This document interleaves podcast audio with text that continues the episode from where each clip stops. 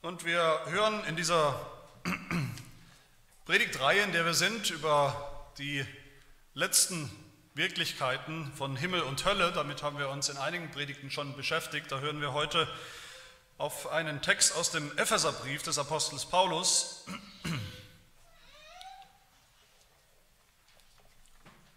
Der Epheserbrief in Kapitel 1 ab Vers 18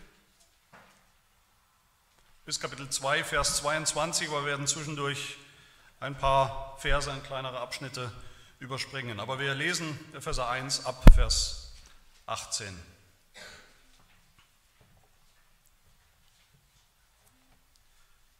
Hört das Wort Gottes.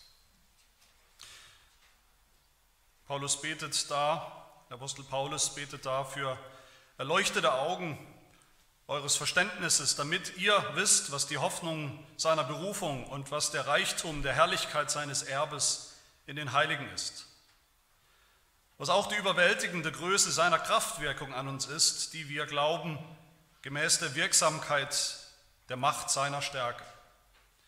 Die hat er wirksam werden lassen in dem Christus, als er ihn aus den Toten auferweckte und ihn zu seiner Rechten setzte in den himmlischen Regionen hoch über jedes Fürstentum und jede Gewalt und Macht und Herrschaft und jeden Namen, der genannt wird, nicht allein in dieser Weltzeit, sondern auch in der zukünftigen. Und er hat alles seinen Füßen unterworfen und ihn als Haupt über alles der Gemeinde gegeben, die sein Leib ist, die Fülle dessen, der alles in allen erfüllt. Auch euch, die ihr tot wart durch Übertretungen und Sünden. Weiter in Vers 4. Gott aber, der reich ist an Erbarmen, hat um seiner großen Liebe willen, mit der er uns geliebt hat, auch uns, die wir tot waren, durch die Übertretung mit dem Christus lebendig gemacht. Aus Gnade seid ihr errettet und hat uns mit auferweckt und mitversetzt in die himmlischen Regionen in Christus Jesus, damit er in den kommenden Weltzeiten den überschwänglichen Reichtum seiner Gnade in Güte an uns erweise in Christus Jesus. Denn aus Gnade seid ihr errettet, durch den Glauben. Und das nicht aus euch, Gottes Gabe ist es, nicht aus Werken, damit niemand sich rühme. Denn wir sind seine Schöpfung, erschaffen in Christus Jesus zu guten Werken, die Gott zuvor bereitet hat, damit wir in ihnen wandeln sollen. Und dann noch weiter die Verse 19 bis 22.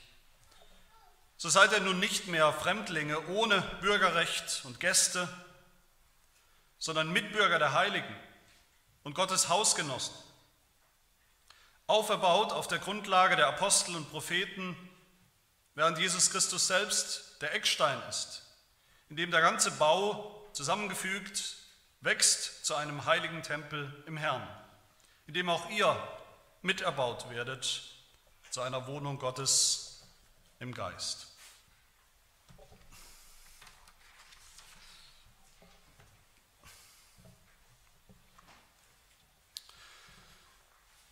Der Tod ist der letzte, größte, bitterste Feind des Menschen, unser Feind. Der Tod, der nicht hineingekommen ist in unser Leben, irgendwie aus einer schieren biologischen Notwendigkeit, wie wir manchmal denken, wie wir manchmal reden, als würde der Tod einfach so ganz natürlich zum Leben dazugehören. Tod ist kein natürlicher Bestandteil des Lebens. Der Tod ist hineingekommen, hereingebrochen als Dieb, als Zerstörer, als Katastrophe, als, als folgenschwere Begleiterscheinung der Sünde des Menschen, der Abwendung des Menschen von Gott, von seinem Schöpfer. Als Strafe, als Verhängnis, als Fluch ist er gekommen, als schlimmste denkbare Konsequenz. Und dieser Tod, der Tod des Menschen, der Tod, unser Tod, wird eines Tages festgemacht, fixiert, befestigt, verewigt in der Hölle, in dem ewigen Tod für alle, die Gottes Feinde geblieben sind, die im Unglauben geblieben sind. Und nur so können wir verstehen überhaupt, warum Jesus Christus gestorben ist, warum Jesus Christus überhaupt sterben musste. Sein Tod, der ja im, im Mittelpunkt des christlichen Glaubens steht, sein Tod am Kreuz, für den er gekommen ist, dass dort Jesus nicht am Kreuz nur seinen Tod erlebt und erlitten hat, sondern dass er dort den Tod an sich, den Tod als Feind, als unseren Feind besiegt hat. Ein für allemal, für immer und ewig. Noch leben wir mit dem Tod um uns herum, noch sterben Menschen, die uns lieb sind, noch sterben wir selbst. Aber schon jetzt gilt, dass der Tod nicht mehr das letzte Wort hat. Schon jetzt hat er für die, für alle, die Jesus Christus kennen, an ihn glauben, seinen Stachel, sein Gift, seine Bedrohung, seine Macht verloren. Und der Apostel Paulus sagt im großen, wunderbaren Auferstehungskapitel im ersten Gründerbrief, Kapitel 15, eines Tages wird Jesus Christus wiederkommen, sichtbar wiederkommen, und dann wird er jede Herrschaft, Gewalt und Macht beseitigen, jeden Feind beseitigen, jeden Feind, der sich gegen Gott gestellt hat und auch gegen uns. Jesus wird herrschen, sagt Paulus dort, bis er alle Feinde unter seine Füße gelegt hat. Und als letzter Feind wird der Tod beseitigt. Und was bleibt dann, wenn es soweit ist? Dann bleibt nur noch Leben. Dann bleibt nur noch wunderbares Leben, pures Leben, ewiges Leben. Und auch dieses Leben das geistige Leben, das Jesus Christus uns schon gebracht hat und das neue körperliche Leben, das er uns noch bringen wird, wenn wir auferstehen werden mit einem neuen Körper, einem neuen Leib, auch das wird dann fixiert und, und, und verewigt und befestigt, nämlich im Himmel, im ewigen Himmel bei Gott. Wir haben uns viele Aspekte, verschiedene Aspekte und Beschreibungen der Bibel von diesem Himmel angeschaut, Dinge, die uns vielleicht überraschen, die wir vielleicht vorher völlig falsch oder anders gesehen haben.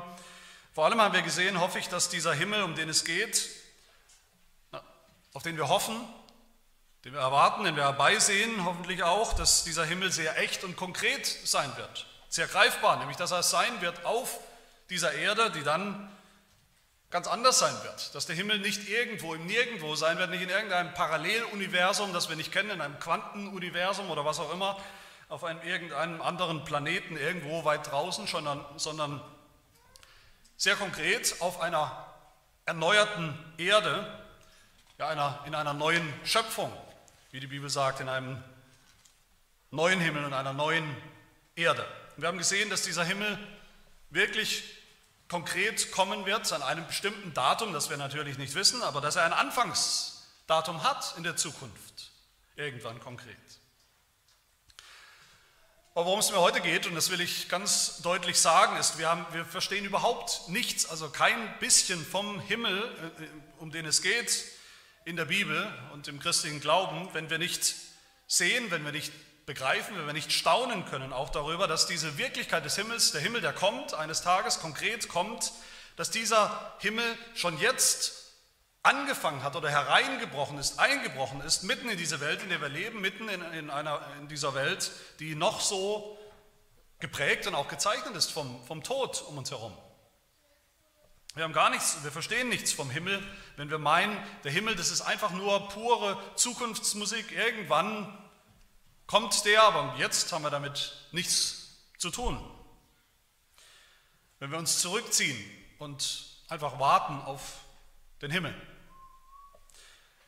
Der wahre Himmel, der kommt, in dem alles vollkommen und perfekt sein wird, nachdem wir uns sehnen, weil er noch nicht da ist. Aber gleichzeitig ist er schon da, ist er schon eine Realität, eine geistliche Wirklichkeit für uns, die wir glauben, weil wir glauben. Gleichzeitig ist diese neue Schöpfung schon angebrochen, gleichzeitig ist das Himmelreich schon nahe herbeigekommen, sodass wir schon darin leben können, wirklich darin leben als Gläubige. Nicht nur scheinbar, nicht nur für die Zukunft. Der eine Ort, der einzige Ort, wo dieser Himmel auf Erden schon sichtbar ist und wird und greifbar ist und real ist, meine Lieben, das ist die Gemeinde. Das ist die Gemeinde Jesu.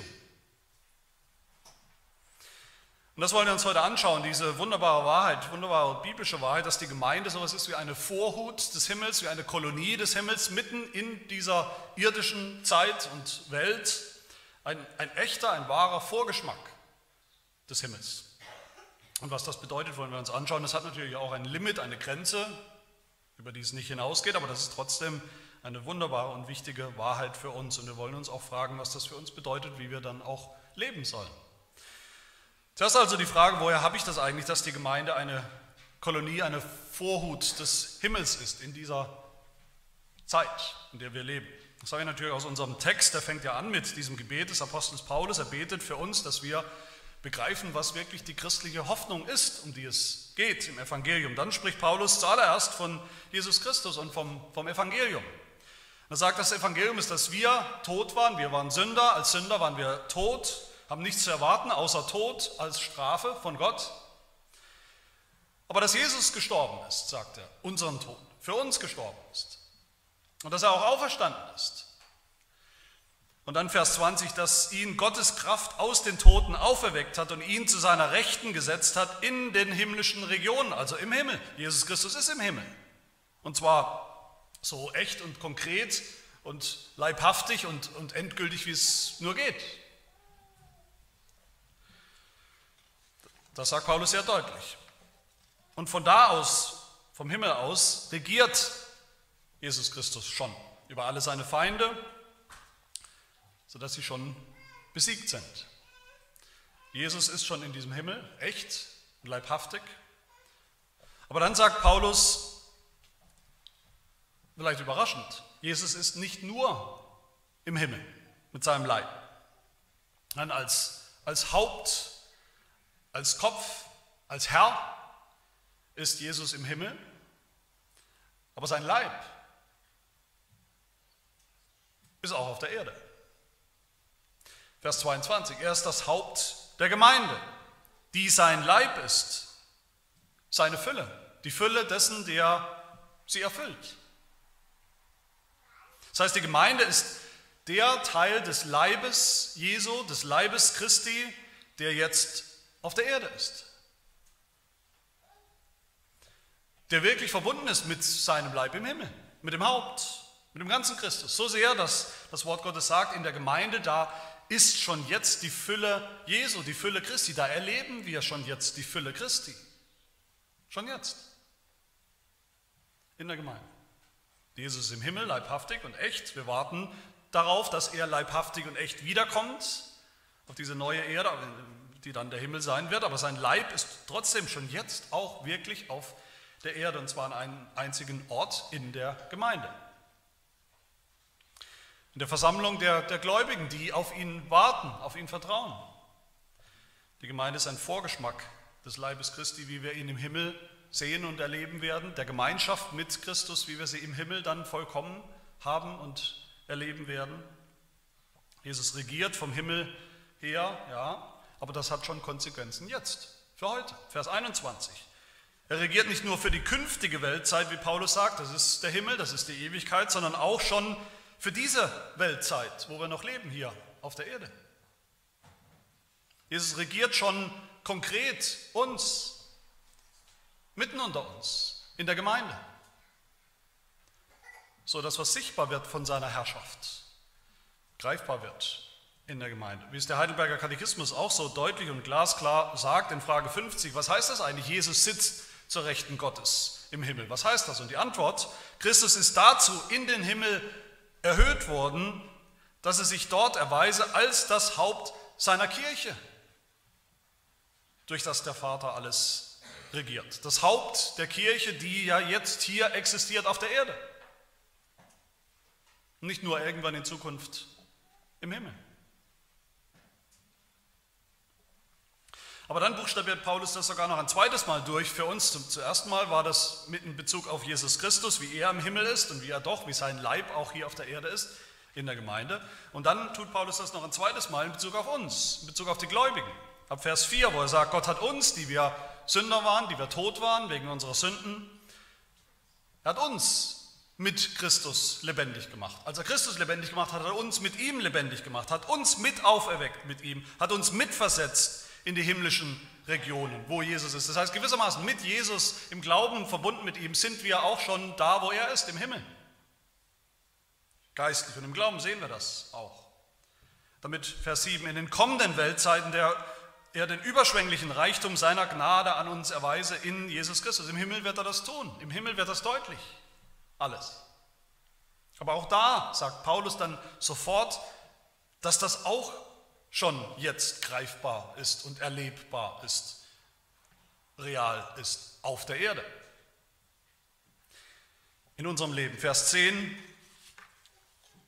sagt er, wir sind jetzt schon Gottes neue Schöpfung. Jetzt schon. Nicht erst im Himmel, wenn die neue Schöpfung voll und ganz da ist. Sie ist jetzt schon da. Wir sind schon neu erschaffen in Christus Jesus zu guten Werken, die Gott zuvor bereitet hat, damit wir in, ihren, in ihnen wandeln. Jetzt, heute, im Hier und heute. Als Gemeinde, als Leib Christi, als Vorhut des Himmels, der kommt. Die Gemeinde hier auf Erden heute ist nichts anderes als der Prototyp der neuen Schöpfung, der Prototyp der himmlischen, vollkommenen Gemeinde, des himmlischen Leibes Christi, auf den wir alle warten. Für diese Predigtreihe über, im ersten Teil haben wir uns ja mit der Lehre von der Hölle beschäftigt. Was sagt die Bibel da wirklich dazu? Und im zweiten Teil jetzt über den Himmel habe ich natürlich auch viele Bücher gewälzt zu diesem Thema, die ich gefunden habe. Und ich habe mich natürlich gefreut über die Bücher und Autoren, die den Himmel auch so, so konkret beschreiben, wie die Bibel selbst das tut. Das tun ja nicht alle. Aber gerade in diesem Bereich, um den es mir hier geht, war ich immer wieder enttäuscht von dem, was ich gelesen oder nicht gelesen habe. Wie wenig in, in diesem Blick auf den Himmel und was das bedeutet, wie wenig da die Kirche, wie wenig da die Gemeinde erwähnt wird. Fast gar nicht. Oft die Gemeinde, die Kirche einerseits, wie sie im Himmel sein wird, was für eine wichtige Rolle sie spielen wird in diesem Himmel, die Gemeinde, diese Menschen, die ja den Himmel bevölkern werden und was das bedeutet für unsere Sicht von Gemeinde, von Kirche. Und dann aber auch die Verbindung mit der Kirche heute, das ist ja dieselbe, ist ja nicht eine andere Kirche, die wir jetzt heute haben und dann in der Ewigkeit im Himmel. Ist es plötzlich eine ganz andere, die Verbindung zwischen beiden. Ich habe so wenig davon gefunden, dass die Kirche ein echter Vorgeschmack des Himmels ist, schon heute. Für uns selbst, das ist, ist das ja wichtig, dass wir da selbst schon sowas erleben können, so einen Vorgeschmack, wie wir das auch ausgestalten, wie wir das auch leben können. Und für die Welt ist das wichtig, für die Welt um uns herum, die ungläubige Welt, dass das so ist, dass man an der Kirche etwas sehen kann vom Himmel, der kommt und der schon gekommen ist. Aber wenn wir das nicht sehen, wenn wir das alles ignorieren oder gar nicht kennen, wenn uns das verloren geht, wenn wir nicht begreifen, inwiefern die Kirche schon heute eine, Vorhut des Himmels ist, inwiefern auch noch nicht, dann ist es kein Wunder, dass irgendwie alles schief läuft in unserem christlichen Leben und Glauben, dass irgendwie alles aus dem Ruder läuft. Viele Christen denken hier völlig falsch. Viele Christen, auch viele Kirchen, viele Gemeinden, die erwarten, entweder erwarten sie viel zu viel von der Kirche hier auf Erden Sie erwarten vielleicht schon jetzt, wir als Gläubige, als Kirche, wir können jetzt schon als Christen ein Leben leben, das ohne Schmerzen abläuft, ohne Schwierigkeiten, ohne Leid, ohne Verfolgung, ohne Unannehmlichkeiten, Unbequemlichkeiten, ohne Kampf, ohne Kampf gegen die Sünde, die ja noch existiert, die auch in unserem Leben noch existiert. Sie erwarten schon hier und heute ein Leben in völliger Sündlosigkeit, dass es das einfach nicht mehr gibt, wir nicht mehr sündigen, dass es auch in der Gemeinde keine Sünde mehr gibt, dass alles perfekt und vollkommen abläuft, keine, keine zwischenmenschlichen Schwierigkeiten und Spannungen, schon gar nicht Verletzungen gibt, keine Enttäuschungen gibt, keine echte Notwendigkeit für Seelsorge in der Gemeinde, für Kirchenzucht in der Gemeinde, für Probleme, seelsorgige Probleme, weil ja alles schon immer glatt laufen muss. Sie erwarten Perfektion von anderen, von den Hirten der Gemeinde, den Pastoren, den äh, anderen Gemeindegliedern erwarten sie Perfektion. Sie erwarten Ehen und Familien, in denen es keine Schwierigkeiten, keine Sünden mehr gibt. Und sie erwarten auch Perfektion von sich selbst, dass alles perfekt läuft. Den Himmel auf Erden eben. Nichts weniger. Und dann sind sie natürlich immer wieder maßlos enttäuscht, wenn das eben nicht eintritt, wenn das einfach nicht der Fall ist. Wenn Sie merken, dass nicht alles Gold, was glänzt, da ist noch viel Irdisches und Schwieriges und Fleischliches und Sündhaftes unterwegs, mitten in der Gemeinde. Oder eben auf der anderen Seite, auf der anderen Seite vom Pferd äh, gibt es viele Christen und Gemeinden, die erwarten viel zu wenig von der Gemeinde. Viel zu wenig. Sie schauen sich die Kirche an, sie schauen sich die Gemeinde an und sagen, das ist schon eigentlich ein armseliger Haufen, das ist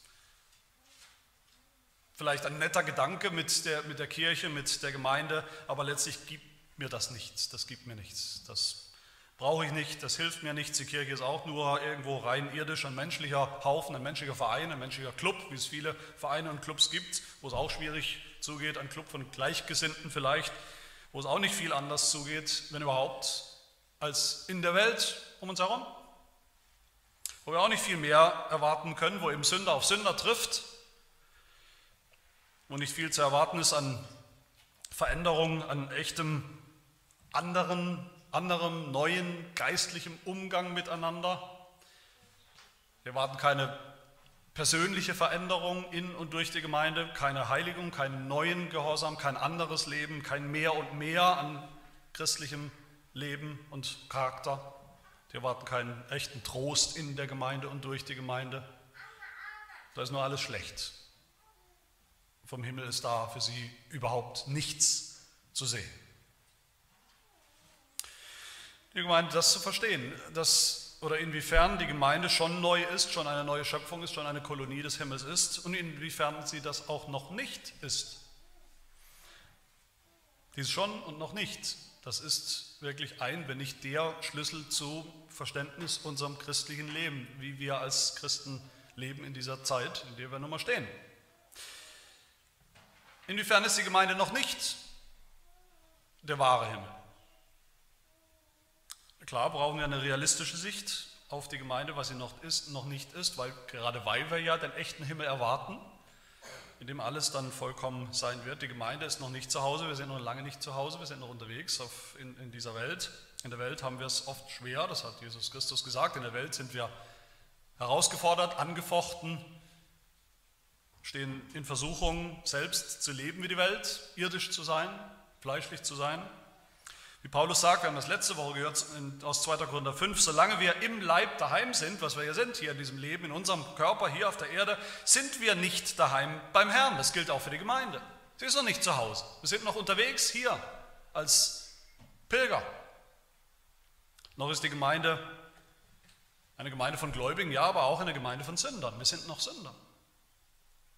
Eine Gemeinde von Heiligen nennt uns die Bibel, aber wir wissen alle, schmerzlich, wir erleben das, dass wir nicht durch und durch heilig sind im Sinne von hundertprozentig so, wie wir sein sollten.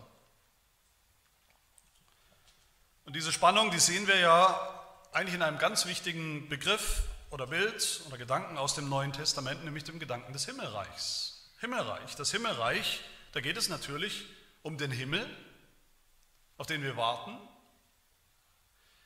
aber das Himmelreich, von dem Jesus Christus ja so oft, quasi ständig gesprochen hat, das Himmelreich ist ja gerade auch schon etwas im Neuen Testament, was schon da ist, was mit ihm gekommen ist, was er gebracht hat, was hereingebrochen ist schon in diese Welt, in diese Zeit.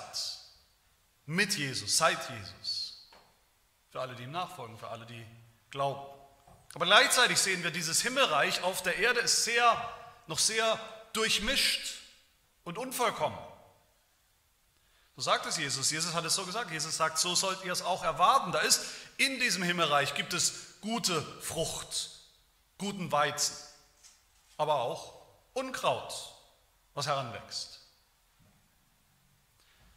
Da gibt es die, die wirklich glauben an Jesus Christus, die wirklich erlöst sind, wirklich Jesus nachfolgen. Da gibt es andere, die nur mitlaufen, mitschwimmen, die nicht wirklich glauben wie es unser niederländisches äh, Glaubensbekenntnis sagt, im Artikel zur Gemeinde, Artikel 29, da gibt es noch Heuchler, welche in der Kirche mit den Guten und Gläubigen vermischt sind und unter diesem Titel der Kirche verborgen sind, aber nicht eigentlich zur Kirche gehören.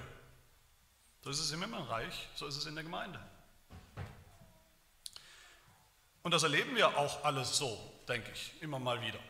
Vielleicht sehr häufig. Wir kommen in den Gottesdienst vielleicht, wir kommen in den Gottesdienst und merken, naja, ist alles schön und gut, was wir hier machen, aber ist nicht gerade der, der himmlische Gottesdienst, wie die Bibel ihn uns beschreibt und wie wir ihn eigentlich gerne sehen und erleben würden.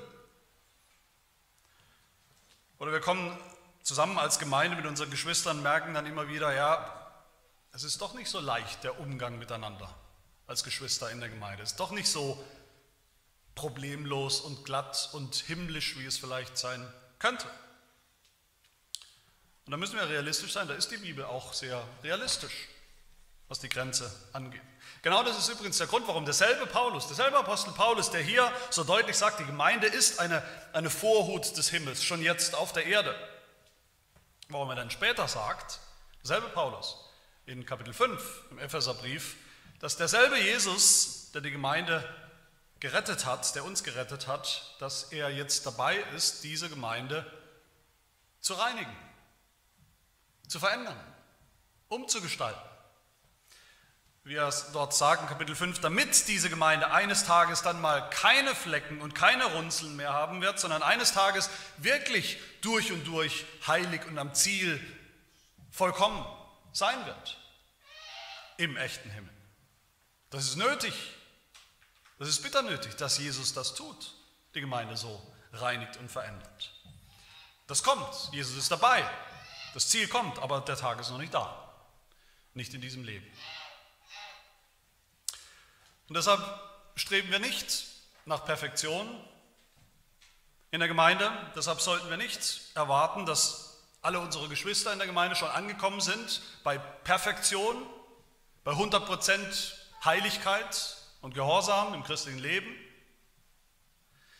Deshalb sollten wir nicht erwarten, dass unsere Gottesdienste oder alles, was die Gemeinde tut, alle Dienste der Gemeinde schon jetzt himmlisch und perfekt und vollkommen sind. Deshalb sollten wir von uns selbst nicht erwarten, dass wir vielleicht nach einem Jahr Christ sein oder wie auch immer lang oder nach zehn Jahren keine Schwächen, keine Kämpfe, keine Schwierigkeiten mehr haben. Deshalb sollten wir nicht erwarten, dass die Hirten der Gemeinde perfekt sind. Deshalb sollten wir nicht erwarten, dass alles, was wir hier noch tun, das Abendmahl, das wir feiern, das Herrnmahl, dass das schon dasselbe ist, identisch wie das himmlische Hochzeitsmahl, auf das wir uns ja freuen. Deshalb praktizieren wir nicht Seelsorge und, und Kirchenzucht in der Gemeinde mit dem Ziel, jetzt schon eine perfekte, vollkommene, fehlerlose, sündlose Gemeinde erzeugen zu können in dieser Zeit. Und deshalb hat auch die Welt um uns herum oft Schwierigkeiten, wenn sie die Kirche, wenn sie die Gemeinde anschaut, da etwas zu erkennen vom, vom Himmel. All diese Unvollkommenheiten, die wir noch kennen, die auch noch bleiben werden in diesem Leben, irdischen Leben, die sollen natürlich unseren Blick, die sollen unsere Sehnsucht hinlenken zum echten Himmel, zum Endzustand, zur Vollkommenheit. Natürlich. Aber meine Lieben, bei all dem, was noch nicht der Fall ist, was wir tagtäglich sehen und beklagen, was uns ärgert oder manchmal Anstoß bietet, auf das wir uns oft fokussieren und an dem wir manchmal stolpern fast. Bei all dem sollen wir und dürfen wir eben auch das andere sehen, was Paulus hier so deutlich macht, dass die Gemeinde trotz all dem schon jetzt ein echter Vorgeschmack des Himmels sein soll und auch schon ist. das ist mein, mein dritter Punkt, was sagt Paulus, was sagt das Wort Gottes hier über die Gemeinde, was sie schon ist? Sie ist schon jetzt, sagt er zuerst, hier auf Erden, Vers 23, sein Leib, der Leib Jesu, die Fülle dessen, der alles erfüllt. Die Gemeinde ist nicht in erster Linie mangelhaft, wie wir oft denken, was manchmal das Erste ist, was wir denken. Die Gemeinde ist in allererster Linie erfüllt mit der Fülle Gottes, der Fülle Jesu, seiner Fülle. Die Gemeinde ist dann zweitens schon jetzt neue Schöpfung, sagt Paulus, Teil der neuen Schöpfung, die ja im, in den Himmel mündet. Der Himmel wird die vollkommene neue Schöpfung sein. Vers 10 sagt Paulus, denn wir sind seine Schöpfung. Wir, die Gläubigen, die Gemeinde, wir sind seine Schöpfung, Gottes neue Schöpfung, erschaffen in Jesus Christus, neu erschaffen durch den Glauben, durch unsere geistliche Auferstehung im Glauben. 2. Korinther 5, Vers 17 sagt Paulus das ganz ähnlich. Ist jemand in Christus durch den Glauben, so ist er eine neue Schöpfung. Jetzt, heute schon. Das Alte ist vergangen. Siehe, es ist alles neu geworden. Und das gilt Auch für die Gemeinde, für die ganze Gemeinde.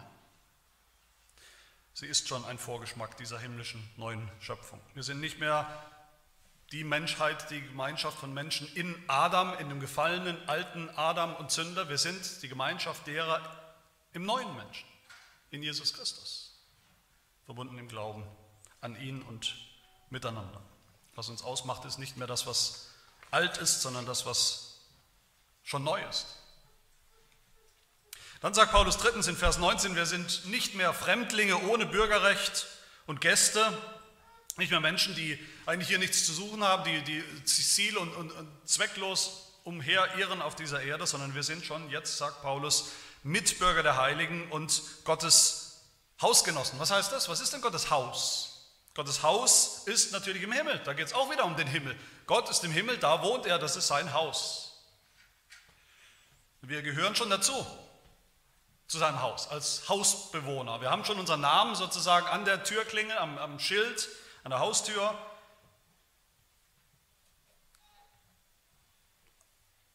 Aber das gilt auch schon jetzt.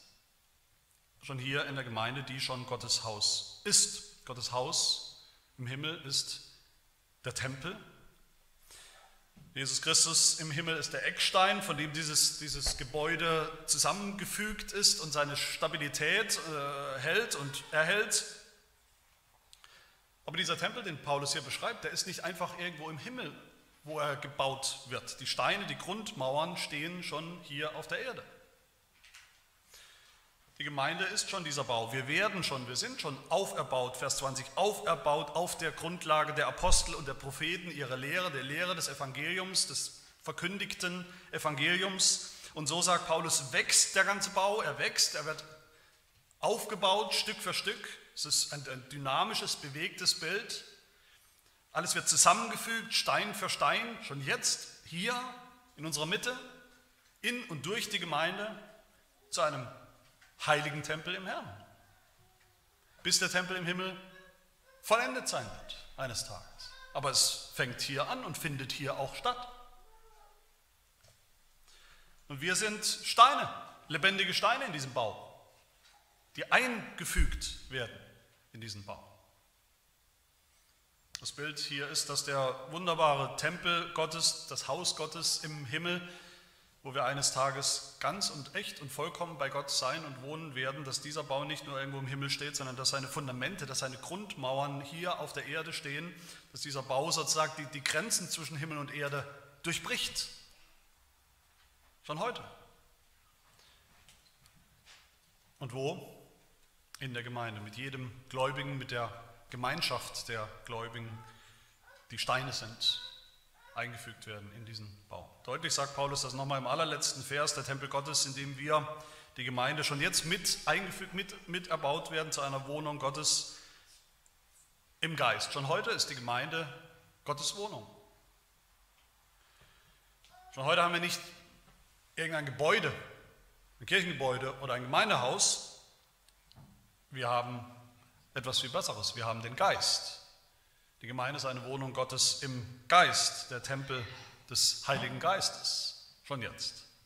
Und in diesem Geist, dem Heiligen Geist, der selbst Gott ist, wohnt Gott schon hier mitten in und unter uns in der Gemeinde. Und das ist nicht nur hier, das ganze Neue Testament spricht so von der Gemeinde,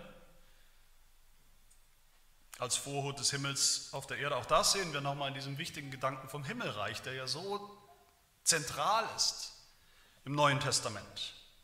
Die ganzen vielen Gleichnisse, Himmelreichsgleichnisse, die Jesus Christus erzählt, die haben ja alle immer nur eine Botschaft oder eine Hauptbotschaft, nämlich dass das Himmelreich, das kommt, der wahre Himmel, dass der schon angebrochen ist. Dass Menschen schon dazugehören, dass Menschen schon drin sind. Jesus sagt, dass Menschen sich förmlich reindrängeln in dieser, in, zu seiner Zeit und auch in unserer Zeit in dieses Himmelreich und tatsächlich drin sind im Glauben an Jesus Christus, in der Nachfolge Jesu. Dass sie hier mitten in, im irdischen Leben schon eine besonders kostbare Perle finden, einen Schatz finden im, im Acker, dass sie schon hier in der Gemeinde das Wort des Evangeliums hören, dass es auf guten Boden fällt und schon hier Frucht bringt. Frucht, die bleibt, bis in Ewigkeit. All das fängt schon an im Himmelreich. All das ist schon eine Realität. Es geht so weit, dass Jesus Christus selbst zu Petrus sagt, in Matthäus 16, sagt er, die Gemeinde hier und heute, das ist das Himmelreich auf Erden. Da wird das Himmelreich sichtbar. Jesus sagt, Matthäus 16, Vers 18, du bist Petrus und auf diesen Felsen will ich meine Gemeinde bauen, die Gemeinde. Und im allernächsten Vers sagt er, und ich will dir, und damit der Gemeinde, die Schlüssel des Himmelreichs geben. Und was du in der Gemeinde auf Erden binden wirst, das wird im Himmel gebunden sein. Was du auf Erden lösen wirst, das wird im Himmel gelöst sein. Das ist die Verbindung. Wenn, wenn wir da, wenn uns das nicht zeigt, dass die Gemeinde jetzt wirklich schon ein echtes Stück Himmelreich ist, dann weiß ich nicht, was uns das zeigt. Diese Verbindung. Aber warum ist das so wichtig, dass wir das begreifen? Dass die Kirche, die Gemeinde so ein Stück Himmel auf Erden schon ist. Aus zwei Gründen. Damit will ich schließen, nämlich mit einer wunderbaren Zusage für uns. Das ist eine Zusage für uns, das ist ein Trost und soll es auch sein, eine Ermutigung. Und zweitens ist das auch ein Auftrag, eine Aufgabe an uns als Gemeinde. Wir fangen an mit der Zusage, Gott selber sagt das so, wir haben das gerade gehört und sehen es hier im Text. Gottes Wort sagte so, wir machen das nicht so, wir machen nicht die Gemeinde irgendwie zum Himmel auf Erden, zu einem Vorgeschmack des Himmels, indem wir uns eben zusammenreißen, indem wir uns bemühen, indem wir unser Bestes tun. Wenn wir einigermaßen was tun, dann wird das so. Das ist so. Das ist Teil des Evangeliums. Das ist Teil von dem, was Gott selbst tut durch seinen Sohn Jesus Christus, der die Gemeinde so gemacht hat, der sie so regiert. Sie ist sein Leib.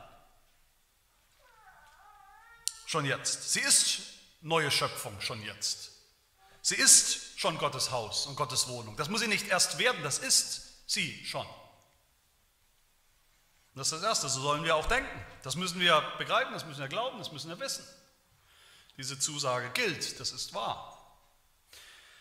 Wenn wir an die Gemeinde denken, dass wir sie haben, dann dürfen wir fest glauben, dass das der Ort ist, wo Gott uns tatsächlich vorbereiten will und vorbereitet auf den Himmel, der kommt wo er uns verändert, sodass wir leben jeden Tag ein bisschen mehr verändert werden und leben, wie wir es dann eines Tages im Himmel tun werden. Die Gemeinde ist die Schule, wo wir das himmlische Leben einstudieren und lernen, miteinander, darin wachsen, gemeinsam, wo Gott uns in die Schule nimmt. Und die Gemeinde ist der einzige Ort, wo er das tut. Der einzige Ort, wo Gott Menschen vorbereitet auf den Himmel. Der einzige Ort, wo wir die himmlische Lehre hören, die himmlische Lehre, die Lehre des Evangeliums in der Predigt.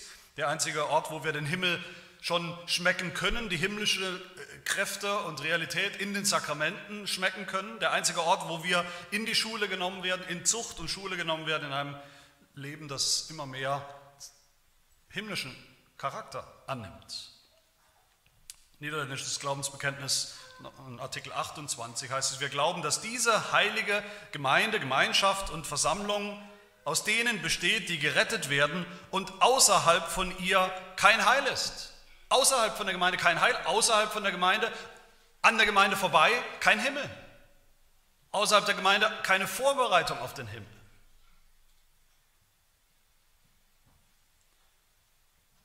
Nur in der Kirche finden wir, was uns in den Himmel bringt und was uns darauf vorbereitet. Aber da finden wir es auch wirklich. Das ist der Punkt. Da finden wir es auch. Ganz sicher und ausreichend. Zuverlässig und echt. Wenn wir uns versammeln als Gemeinde, wenn wir zusammenkommen als Gemeinde, dann dürfen wir uns erinnern, sollen wir uns erinnern, wie der Hebräerbrief sagt, Kapitel 12, diese Gemeinde, die konkrete Gemeinde vor Ort, das ist die Festversammlung, die Gemeinde der Erstgeborenen, die schon im Himmel angeschrieben sind. Unserer Namen. Das heißt, wir kommen in die Gemeinde, wir schauen links und rechts unsere Geschwister, die wir dort treffen, denen wir uns begegnen, deren Namen sind auch schon geschrieben, angeschrieben im Himmel. Das sind die, mit denen wir die Ewigkeit, den Himmel verbringen werden. Und damit fangen wir jetzt schon an. Das verschieben wir nicht auf später und sagen jetzt, Jetzt habe ich mit denen nichts zu tun. Im Himmel okay, aber jetzt noch nicht. Und alles, was Gott uns anbietet in der Gemeinde, darbietet als Mittel die Predigt, die Sakramente,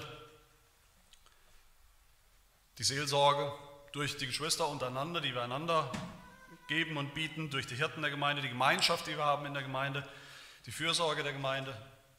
All das hat nur ein Ziel, nämlich dass er, dass Gott uns dadurch auf den Himmel vorbereitet, indem wir schon etwas davon schmecken und erleben. Alles Himmlische, was heute schon anfängt in der Gemeinde, was heute schon im Kleinen anfängt, im Unvollkommenen anfängt, als Vorgeschmack, all das soll unseren Glauben stärken. Dafür ist es da. Unseren Glauben soll uns stärken für den Himmel. Der kommt. Wer das nicht kennt, wer noch nie einen Vorgeschmack des Himmels erlebt und, und erblickt hat in der Gemeinde, wie sie Gott uns gegeben hat, wie sie auch beschrieben wird im Wort Gottes, der denkt nicht biblisch, der denkt nicht wirklich über die Gemeinde, wie er sollte. Der kennt diese wunderbaren Zusagen nicht und Wahrheiten nicht, der kennt Jesus nicht, dessen Leib die Gemeinde ist. All das soll uns ein Trost sein, unsere Hoffnung, unser Vertrauen auf den Himmel soll gestärkt werden, wird gestärkt, nicht abstrakt irgendwo, indem wir uns zurückziehen, sondern in der Gemeinde und durch die Gemeinde. Aber all das ist dann auch zweitens ein, ein Auftrag an uns. Das gibt uns dann auch als Gemeinde, wenn das so ist, und das ist so, wir haben es gesehen und gehört im Wort Gottes, das gibt uns dann auch eine Aufgabe als Gemeinde, wie wir zu leben haben. Was wir sein sollen, mehr oder mehr. Was wir tun sollen, mehr und mehr aus dieser Wahrheit, dass die Gemeinde schon jetzt eine Vorhut des Himmels ist, daraus zieht Paulus, daraus ziehen alle anderen biblischen Autoren auch immer wieder Konsequenzen für uns, nämlich dass wir dann auch mehr und mehr so leben. Paulus sagt in Vers 20, weil das so ist, weil wir schon die, die Vorhut des Himmels, die Vorhut dieser neuen Schöpfung sind, die kommt, des Himmels. Sagt er, sind wir schon erschaffen in Christus Jesus zu guten Werken, die Gott zuvor bereitet hat, damit wir jetzt auch in ihnen wandeln sollen. Das ist die Konsequenz. Jetzt schon. Wandeln guten, bei guten Werken denken wir daran, ja gut, ich muss ja jemandem was Gutes tun, was helfen, ein bisschen unterstützen. Das ist auch nicht falsch, das ist natürlich gemein, aber bei Paulus ist das viel umfassender hier, viel breiter, was er meint. Gute Werke, das meint im besten Sinne eigentlich alles, was Gott von uns fordert, alles, was Gott gefällt, alles, was im Einklang ist mit Gottes Wort, mit seinem Gebot, alles, was gut und richtig und heilig ist. Sprich, wie wir sowieso im Himmel eines Tages leben werden. Die ganze Frucht des Glaubens, die ganze Frucht des Evangeliums. Gute Werke, das ist das, wozu der Glaube führt, was er produziert, was Gott gefällt. Wir kommen nicht in den Himmel durch unsere guten Werke. Nicht durch ein einziges und nicht durch tausend gute Werke. Vers 8 und Vers 9 sagt Paulus, aus Gnade seid ihr errettet, durch den Glauben an Christus. Und das nicht aus euch, Gottes Gabe ist es, nicht aus Werken, damit niemand sich rühme. Aber weil wir so aus Gnade diesen Himmel haben, weil wir den Himmel haben, aus Gnade, durch den Glauben, deshalb, sagt Paulus, sind wir geschaffen zu guten Werken. Zu guten Werken. Gute Werke, die Gott sogar schon vorbereitet hat für uns, damit wir jetzt auch darin wandeln. Diese guten Werke, die hängen schon da wie, wie, wie tiefrote, saftige Früchte am, am, am schweren Ast, damit wir sie pflücken und darin leben in dieser Frucht der guten Werke. Eines Lebens, was Gott gefällt, gemeinsam als Gemeinde. Im Himmel werden wir nur noch gute Werke tun. Das Beste, allerbeste, vollkommene Werk, nämlich Gott, den Herrn zu lieben, vollkommen und unseren Nächsten zu lieben, vollkommen. Im Himmel. Und weil das so ist und weil das in aller Ewigkeit so sein wird im Himmel, deshalb sollen wir schon jetzt damit anfangen und sollen es mehr und mehr tun, sollen wachsen und zunehmen darin. Gute Werke nach außen gegenüber den Menschen um uns herum in der Welt, die uns begegnen. Auch den ungläubigen Menschen übrigens, um ihnen etwas vom Himmel, von der himmlischen Hoffnung, der Hoffnung des Evangeliums zu zeigen. Petrus beschreibt im ersten Petrusbrief, dass wir jetzt noch auf der Erde Pilger sind, unterwegs sind in, in den Himmel. Und das hat Konsequenzen, sagt er 1. Petrus 2,11. Geliebte, ich ermahne euch als Gäste und Fremdlinge, enthaltet euch der fleischlichen Begierden, die gegen die Seele streiten, und führt einen guten Wandel unter den Heiden, damit sie da, wo, sich euch, wo sie euch als Übeltäter verleumden, doch aufgrund der guten Werke, die sie gesehen haben, Gott preisen. Dafür sind diese guten Werke da in der Welt, damit die Menschen Gott preisen. Und auch gute Werke nach innen natürlich sollen wir tun, in der Gemeinde untereinander, dass wir schon so anfangen zu leben, wie wir es im Himmel dann auch tun werden, und zwar vollkommen tun werden, dass wir einander annehmen, jetzt schon als Geschwister im vollen Sinn, als Kinder Gottes, als solche, die, denen auch vergeben wurde, denen auch dasselbe Evangelium gilt. Dass wir einander lieben, dass wir uns füreinander aufopfern und dass wir anfangen, in all dem nach, nach allen Geboten Gottes zu leben miteinander. Das ist das Ziel im Himmel, definitiv. Wir beten, wir beten ja immer wieder, wir beten im, im Unser Vater, in dem Gebet, was Jesus uns gegeben hat, beten wir, Herr, dein Reich komme, dein Reich, das Himmelreich, das ist der Himmel. Wir beten dafür, dass der Himmel kommt, immer mehr kommt. Wir beten, dein Wille geschehe, Gottes Gebote, dass sie geschehen, und dann beten wir, wie im Himmel, so auf Erden. Weil es im Himmel so sein wird. So möge es auch jetzt und mehr und mehr sein auf der Erde. Und nicht auf der Erde da draußen, sondern auf der Erde, wo wir sind als Gemeinde, auf der Erde, wo ich bin, in meinem eigenen Leben. Beten wir dafür. So soll es schon jetzt sein, so wollen wir heute schon leben, anfangen zu leben. So dürfen wir jeder von uns dazu beitragen, jeder von uns darf dazu beitragen, dass die Gemeinde schon jetzt für alle, die dazugehören, mehr und mehr so ein Vorgeschmack des Himmels wird. Alle unsere guten Werke tragen dazu bei, dass das so ist. Lasst uns so über die Gemeinde denken, über unsere irdische Gemeinde und noch unvollkommene Gemeinde, über die Gemeinde Jesu an anderen Orten und Stellen auf dieser Welt dass sie jetzt schon der Leib Christi ist, dass sie jetzt schon die Wohnung Gottes ist, der Bau, in den wir eines Tages im Himmel dann vollkommen einziehen werden. Lass uns die Gemeinde so schätzen, jedes einzelne Glied der Gemeinde so schätzen, als Miterlöste, als Miterben, als die, die im Himmel angeschrieben sind. Und lasst uns so auch unsere Mitgliedschaft in der Gemeinde schätzen, weil wir wissen, dieser Gemeinde dieser Gemeinde Jesu hat Jesus Christus selbst die Schlüssel zum Himmelreich gegeben, damit sie aufschließt und zuschließt. Lasst uns die, die Gnadenmittel schätzen, die Gott uns gegeben hat, die Predigt, die Sakramente, die Zucht in der Gemeinde, die Seelsorge, die Hirten, die Seelsorge untereinander, weil wir wissen, das ist alles Teil von diesem Prozess, die Schule der Vorbereitung auf den Himmel. Hier und so bereitet uns Gott vor auf diesen Himmel. Lass uns einander dienen, wie wir es tun werden im Himmel. Schon jetzt einander dienen, wie wir es tun werden, damit wir auch eines Tages herrschen werden über diese neue Erde als Gottes Könige, als Gottes Priester, über die neue Erde, die dann der Himmel sein wird. Das heißt alles äh, zum Schluss, dass wir nicht zu viel erwarten wollen von der Gemeinde in dieser Zeit auf der Erde, nicht zu viel, aber was sicherlich unser viel größeres Problem ist heutzutage. Lasst uns vor allem nicht zu wenig erwarten von der Gemeinde, von dem, was Gott dort tut und dort tun will an uns. Hier in der Gemeinde fängt der Himmel an.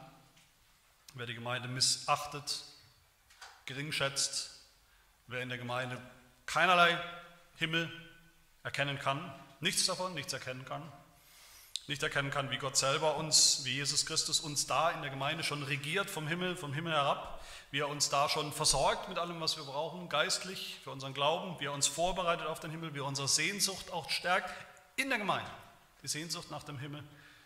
Wer all das nicht kennt, nichts davon, der ist vielleicht gar nicht unterwegs nach dem Himmel.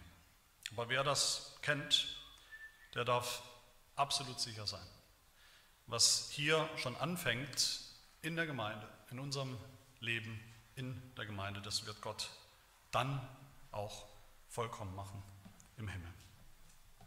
Amen. Wir beten.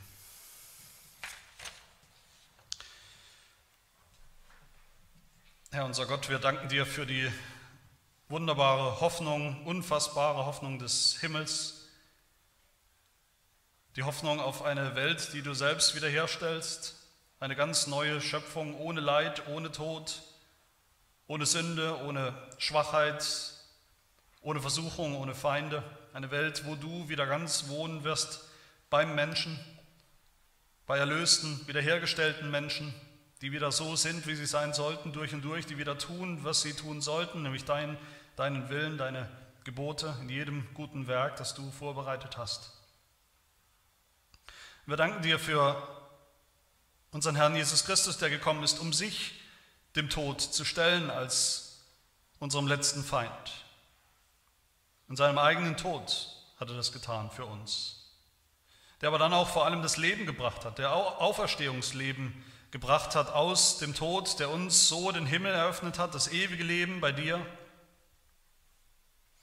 Und so hilft, dass wir all das sehen und begreifen und immer mehr auch staunen, dass diese wunderbare Wirklichkeit des Himmels, der ja noch kommt, dass das alles schon hineinragt, hineingebrochen ist mit einer Brachialgewalt, mit Wirklichkeit in dieses Leben auf der Erde, in unser Leben. Sichtbar nur für die Augen des Glaubens, aber doch echt und real. Hilft, dass wir schon jetzt so eingenommen sind von der Hoffnung auf den Himmel, dass wir erkennen, wie dieser Himmel schon greifbar wird und erlebbar wird, wenn auch unvollkommen, aber echt in der Gemeinde, in der Vorhut des Himmels. Hilft, dass wir die Gemeinde immer mehr schätzen als den Ort, wo du schon ganz nah bei uns bist und wohnst, wo du schon am Werk bist, uns vorzubereiten, uns zu verändern, uns umzugestalten in das Bild unseres Herrn Jesus Christus, in diesem neuen Gehorsam in jedem guten Werk, in der brennenden Liebe zu dir und zu unseren Geschwistern und zu unserem Nächsten.